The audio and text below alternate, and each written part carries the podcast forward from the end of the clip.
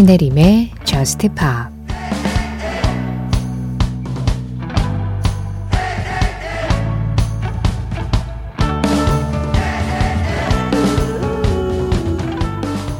내게 운명을 가르쳐 줬을 때를 기억해? 모든 건 기다릴 가치가 있다고 말했지. 택시 뒷좌석에 앉아서 가던 그날 밤, 너의 손이 나의 손을 잡았을 때 말이야.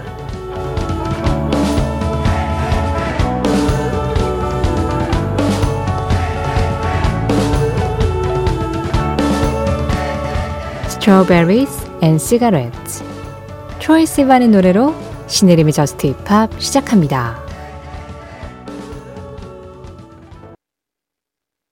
신혜림의 JUST POP 시작했습니다. 오늘 가장 먼저 들으신 노래는요. 트로이 시반, Strawberries and Cigarettes 그리고 LANY의 Alonica였어요. 트로이 시반의 Strawberries and Cigarettes는 진로아 님이 신청해 주셨고요. 이어진 LANY의 Alonica는 0512번님이 골라주신 음악들이었습니다. 어, 이 LANY의 Alonica가 LANY의 신곡인데, Alonica.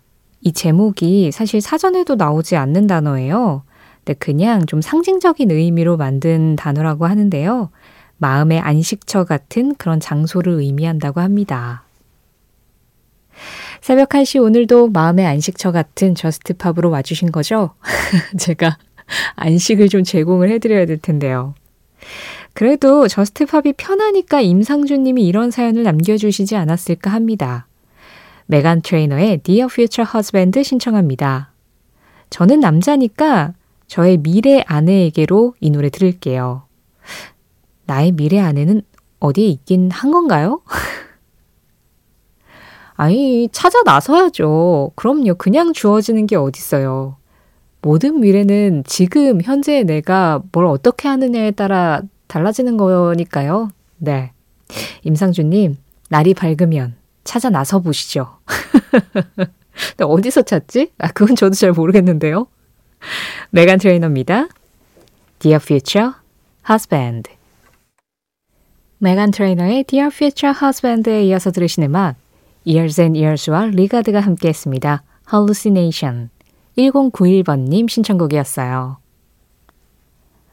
신혜림의 JUST POP 참여하는 방법 안내해 드릴게요. 문자 참여 방송 진행되고 있는 새벽 1시부터 2시 사이에 받고 있습니다.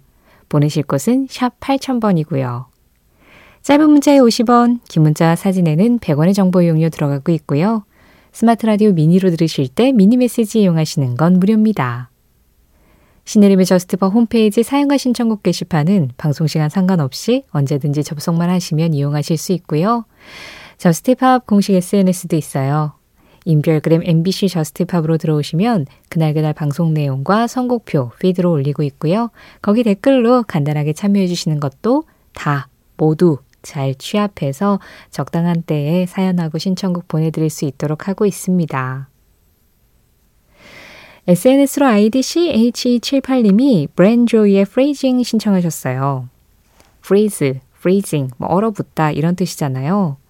이 노래 가사가 사랑을 위해서라면 물이 얼어붙을 정도로 차가워도 나는 뛰어들 수 있어 라고 이야기를 하는 곡인데 이 노래가 2021년에 여름에 발표가 됐어요.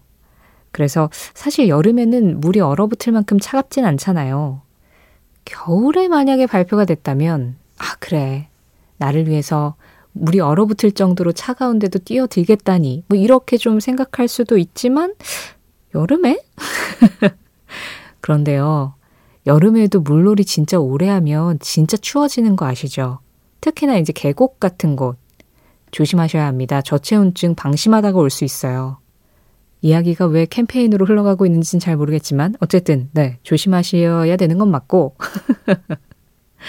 그리고 브랜조이의 이 노래가 여름에 발표가 됐기 때문에 이 제목이 주는 느낌 그리고 그 가사가 주는 느낌 이런 것들이 우리를 조금 시원하게 만들어주는 것 같기도 합니다. 사실 어제 서울은 진짜 비가 많이 왔어요. 네, 서울 전역에 호우주의보가 발령이 될 정도로 비가 많이 왔는데 그래도 그 여름의 온도가 가져다 주는 기본적인 온도, 거기에 습도, 그 꿉꿉함은 쉽게 사라지지 않더라고요. 자, 이 노래로 그 꿉꿉함을 조금 날려보면 좋겠습니다. 브랜저예요. Freezing.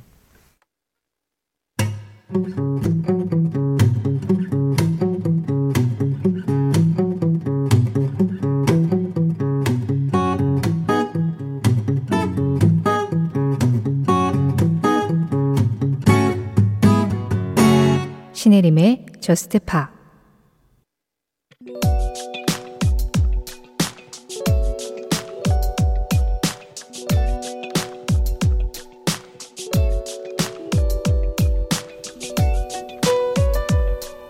(2017년 6월 4일) 미국의 가수 아리아나 그란데는 영국 맨체스터에 있는 에미레이츠 올드 트래포트 구장에서 자선 콘서트 One Love Manchester를 개최했다. 여기에는 자선 목적에 동참하는 일반 관객이 티켓을 구매해 입장했고 몇몇 관객들은 무료로 입장을 했는데 이 무료 관객들은 지난 5월 22일 아리아나 그란데 3집 투어 공연을 관람했던 사람들이었다. 그날 공연이 끝나고 사람들이 공연장을 빠져나가고 있을 때 매표소 근처에서 난데없는 폭탄 테러가 일어나 범인을 포함해 23명이 사망하고 천여 명이 부상을 당하는 참사가 일어났다. 이에 큰 충격을 받은 아리아나 그란데는 참사 피해자들에게 애도를 표하고 얼마 뒤 이들을 위한 기금을 모으는 자선 콘서트를 열겠다고 했는데 이는 또 한 번 테러가 일어날지도 모른다는 위험에도 불구하고 우리는 테러라는 비겁한 폭력에 굴복하지 않겠다는 의지이기도 했다. 이에 마일리 사이러스, 저스틴 비버, 콜드플레이, 스티비 원더 등 15팀이 참여 의지를 밝혀 함께 무대에 섰고 BBC One에도 송출이 되어서 최대 49.3%의 시청률을 기록했다. 또 2,300만 달러의 모금액이 모이면서 이들은 테러에 굴복하지 않는 사람들의 위험을 보여줬다.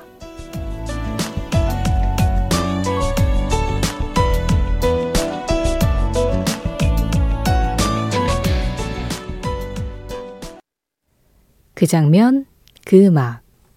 오늘은 2017년 6월 4일 아리아나 그란데의 One Last Time과 함께 One Love 맨체스터 콘서트 현장을 다녀와 봤습니다. 예전에 우리가 이 시간에 무엇일까요? 라는 코너를 할 때 그때 One Last Time을 소개하면서 이 얘기를 한번 잠깐 드린 적은 있었어요. 그런데 오늘 조금 더 자세하게 그때의 상황들을 좀 묘사를 해드렸습니다. 사실 이 모든 사건이 일어난 그 시작은 2017년 5월 22일이었죠. 아리아나 그란데 3집 투어 공연 중에 이 영국 맨체스터에서 공연을 열었는데 그때 당시 이제 공연이 끝나고 사람들이 빠져나가는 그 순간에 예, 폭탄 테러가 일어나 가지고 많은 분들이 이 피해를 입었었는데요.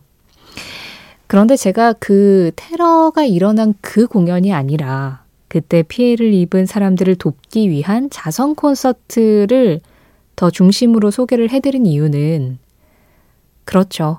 어떤 우리가 예상치 못한 위험과 불운이 이렇게 닥치더라도 결국에는 그걸 극복해내고자 하는 의지가 굉장히 중요하고 그런 무분별한 폭력에 우리가 굴하지 않겠다. 우리는 우리의 일상을 지키겠다라고 이야기를 할 줄 아는 그 용기가 보여졌다는 것에 있어서 이 원러브 맨체스터라는 콘서트가 굉장히 의미가 있다고 생각을 했기 때문입니다. 사실 공연장이 위험한 곳이긴 해요. 굉장히 많은 사람들이 몰리잖아요. 하나의 무대를 향해서 몰리는 곳이기 때문에 이 질서가 조금이라도 잘 지켜지지 않으면 안전사고가 일어나기에는 예, 많은 위험 요소가 있는 곳이긴 한데 그런데 이렇게 좀 말도 안 되는 일이 일어날 때는 속수무책으로 우리가 당해야 되는 상황인데도 그럼에도 사람들이 그런 위험을 눈앞에서 보고 겪었지만 그 한 사람의 일탈이 우리 모두의 인생을 망칠 수 없다. 라고 이야기를 하면서 One Love Manchester, 당시 관객 5만 명이 들어갈 수 있는 경기장에서 열렸습니다.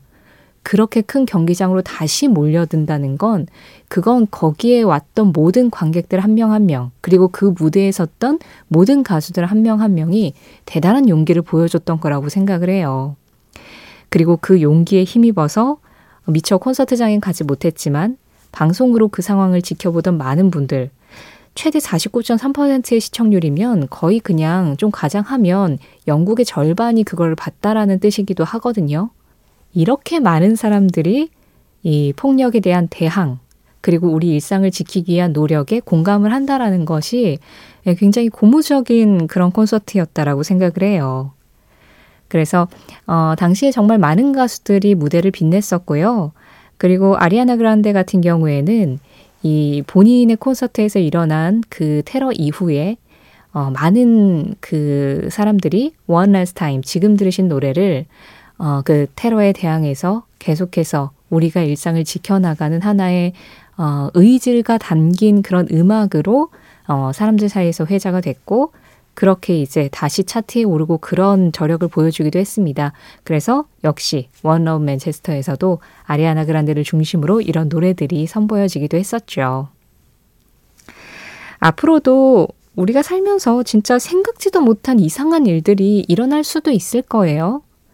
그런데 그랬을 때 어떻게 대처하고 대응하느냐에 대해서 좀 생각하게 하는 그런 공연이었던 것 같아요. 그 장면, 그 음악. 오늘은 2017년 6월 4일 아리아나 그란데의 One Last Time과 함께 One Love Manchester 콘서트 현장에 다녀와 봤습니다.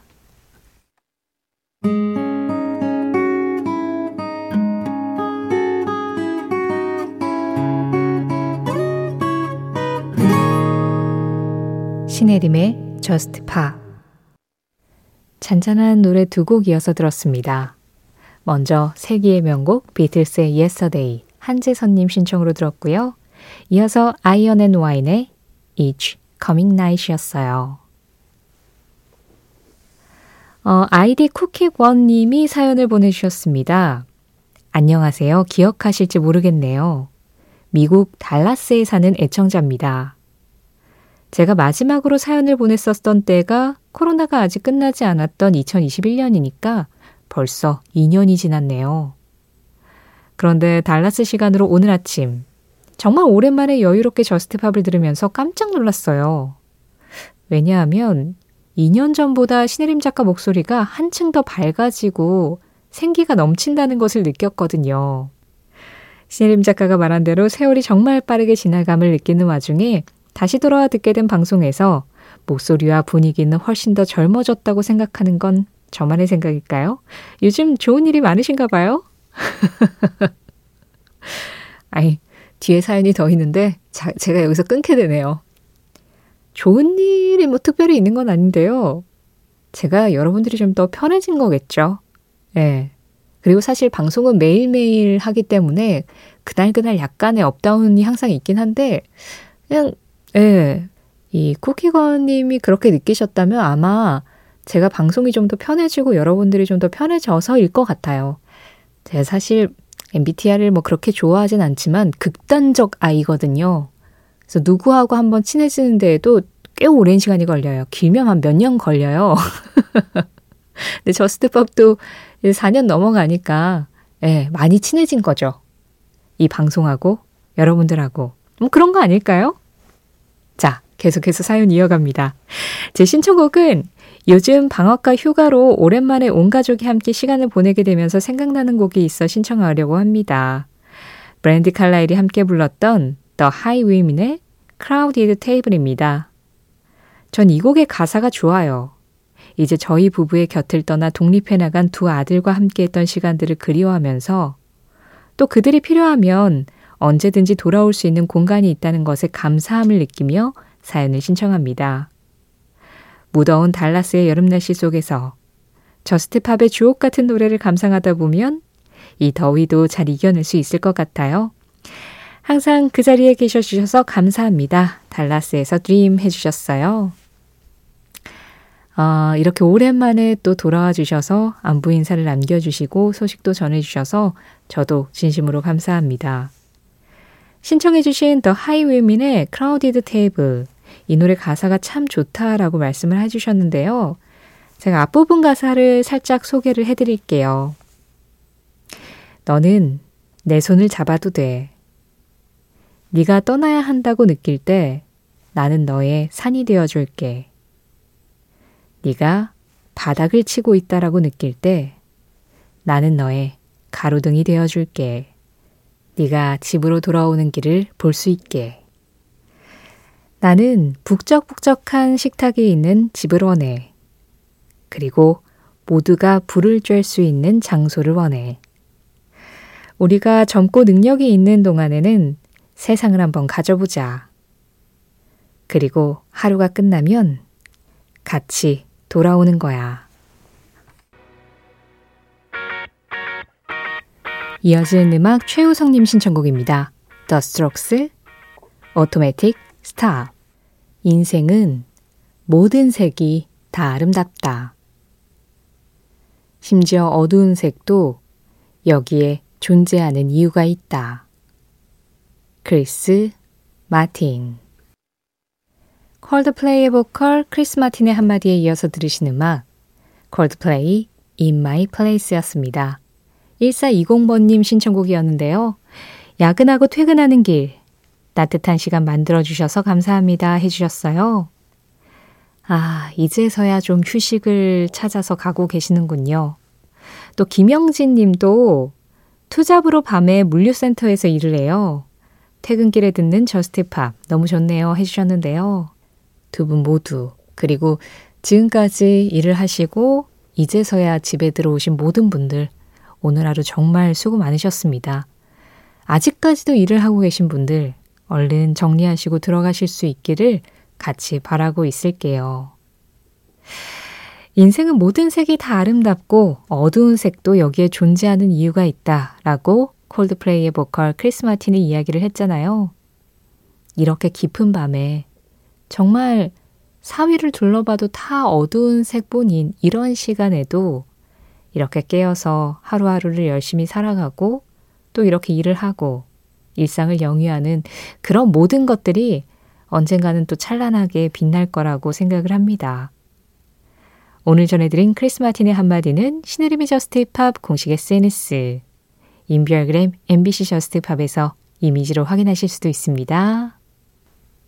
아, 그리고 1139번님이 콜드플레이 요즘 뭐 하냐고 근황 좀 알려달라고 하셨었는데요.